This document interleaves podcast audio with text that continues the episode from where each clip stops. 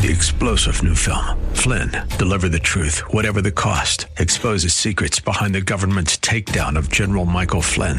Flynn knew what the intel world had been up to. He ordered the first audit of the use of contractors. This set off alarm bells. He told the truth. He was the most dangerous person for Donald Trump to hire. They had to get rid of Flynn. Flynn, deliver the truth, whatever the cost. Available now. Watch it today. Go to salemnow.com. Salemnow.com. The Bruce Hooley Show podcast is brought to you by HemisphereCoffeeRoasters.com. Creating jobs and restoring dignity one cup at a time. Good coffee doing good. Learn more at HemisphereCoffeeRoasters.com.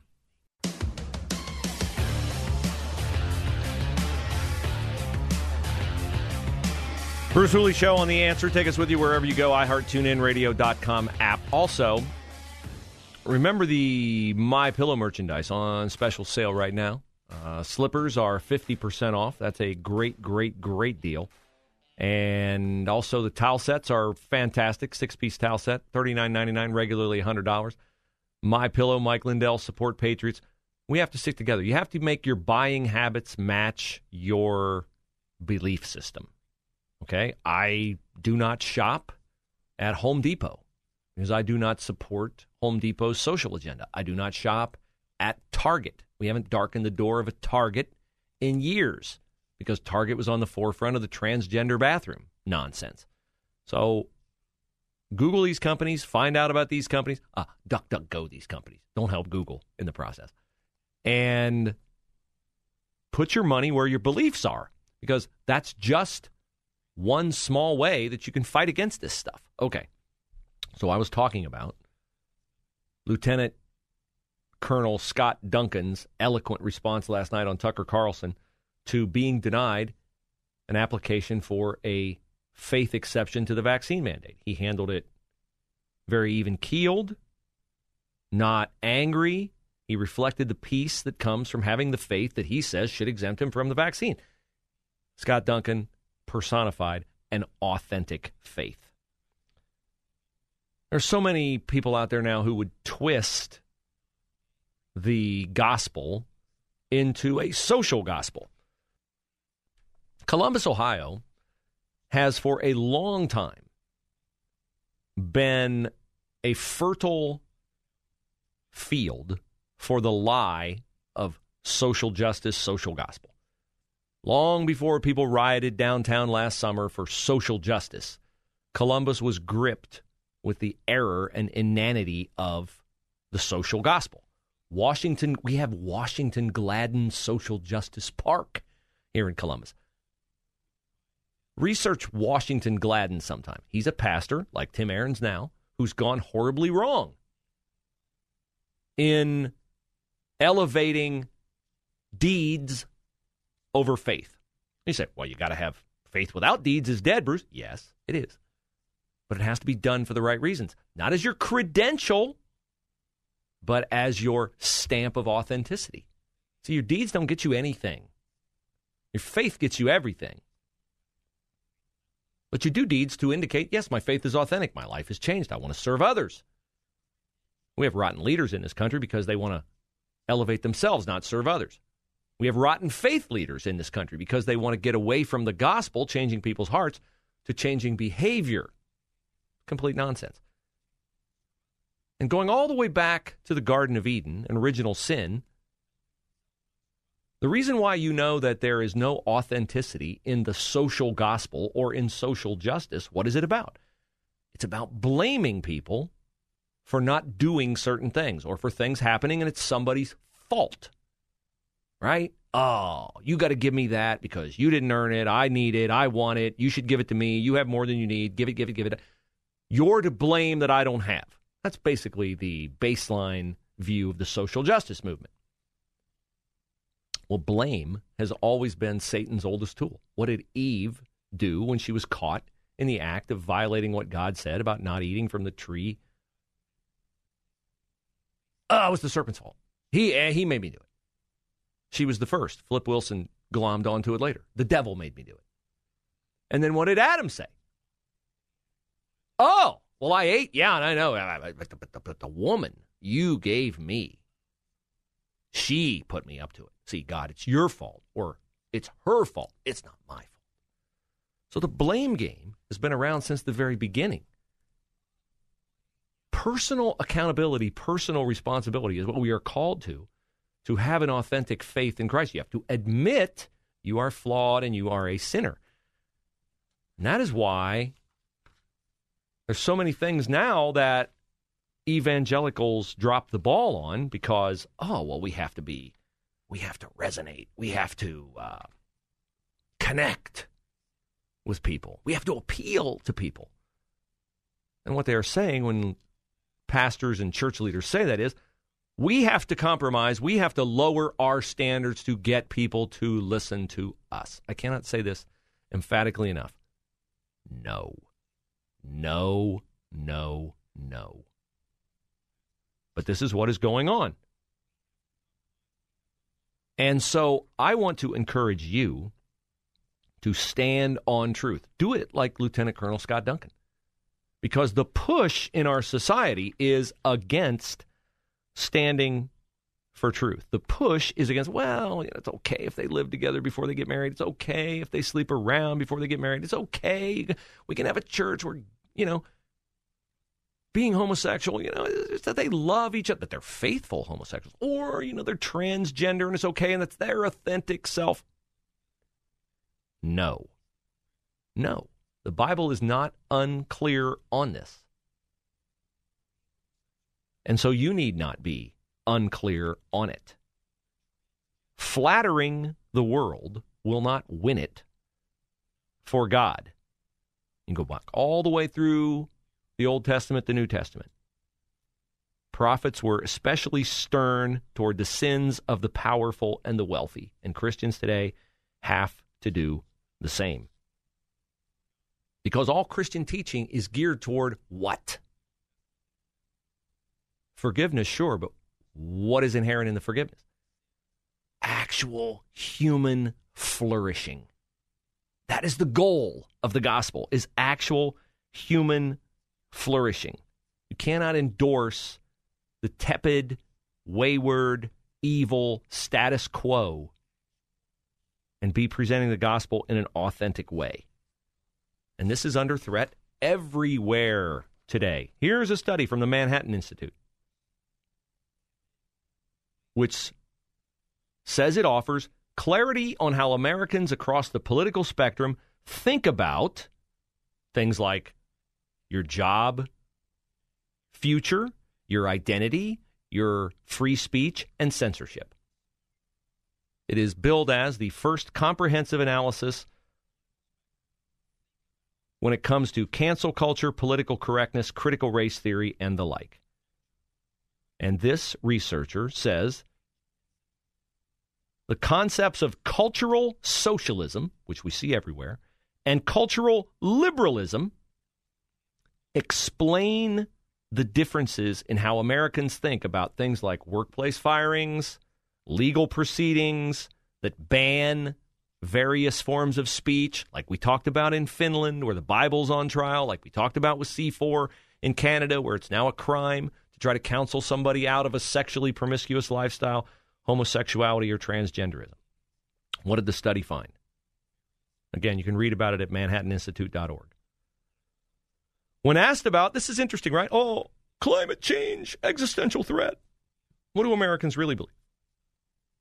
When asked about the most important problems facing the country, Americans notably rank the issue of political correctness higher than the issue of climate change or even foreign policy. 31% of respondents listed political correctness as a top three issue, compared to 29% for climate change and 22% for foreign policy. People aren't stupid. You got to sit through a seminar on privilege, on critical race theory, on social emotional learning.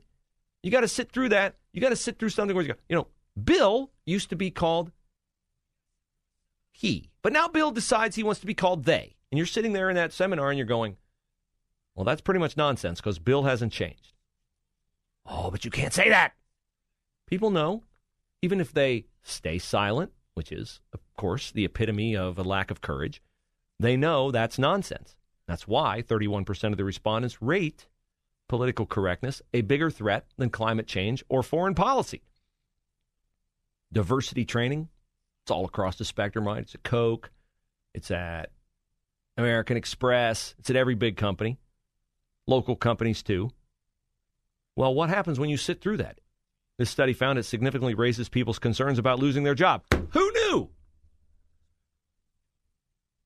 But what else does that kind of training do? Among young people, it increases their willingness to approve of firing people for speech. Yes, this is the epitome of this issue.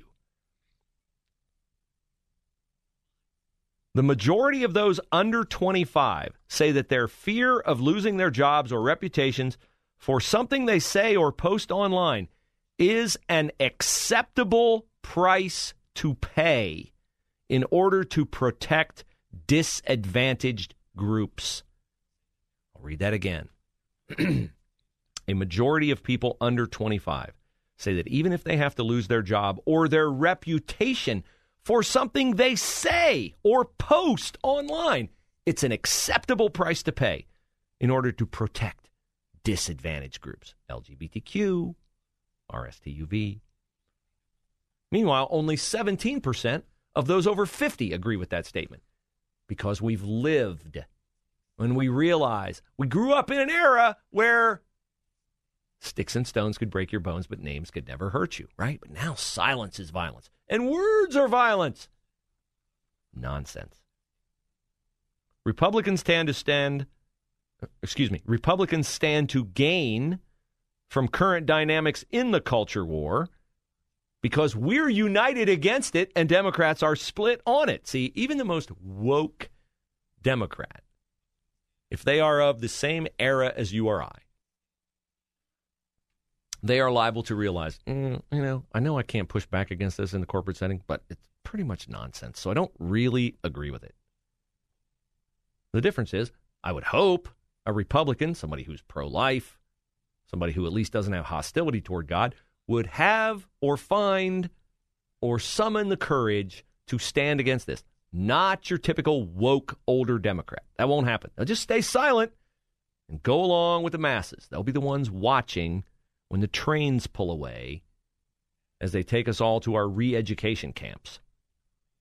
Younger people are substantially more likely to support cultural socialism than older Americans.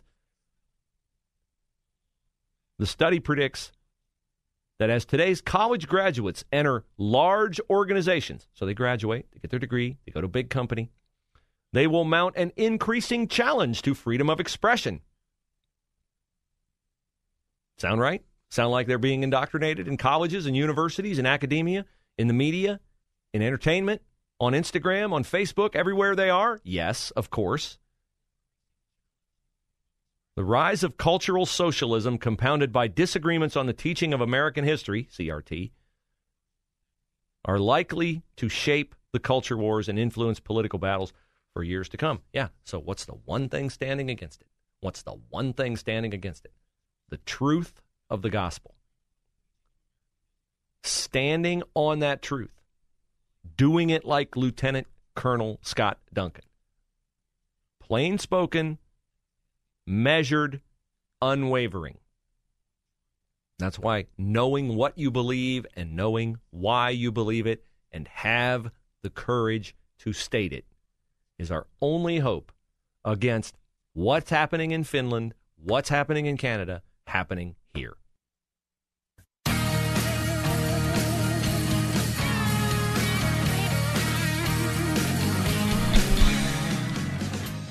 So it should not surprise you, and I know it doesn't, that a lot of the ideas that I've been talking about this hour that are damaging to people are advocated for, endorsed by the editorial board of the Columbus Dispatch.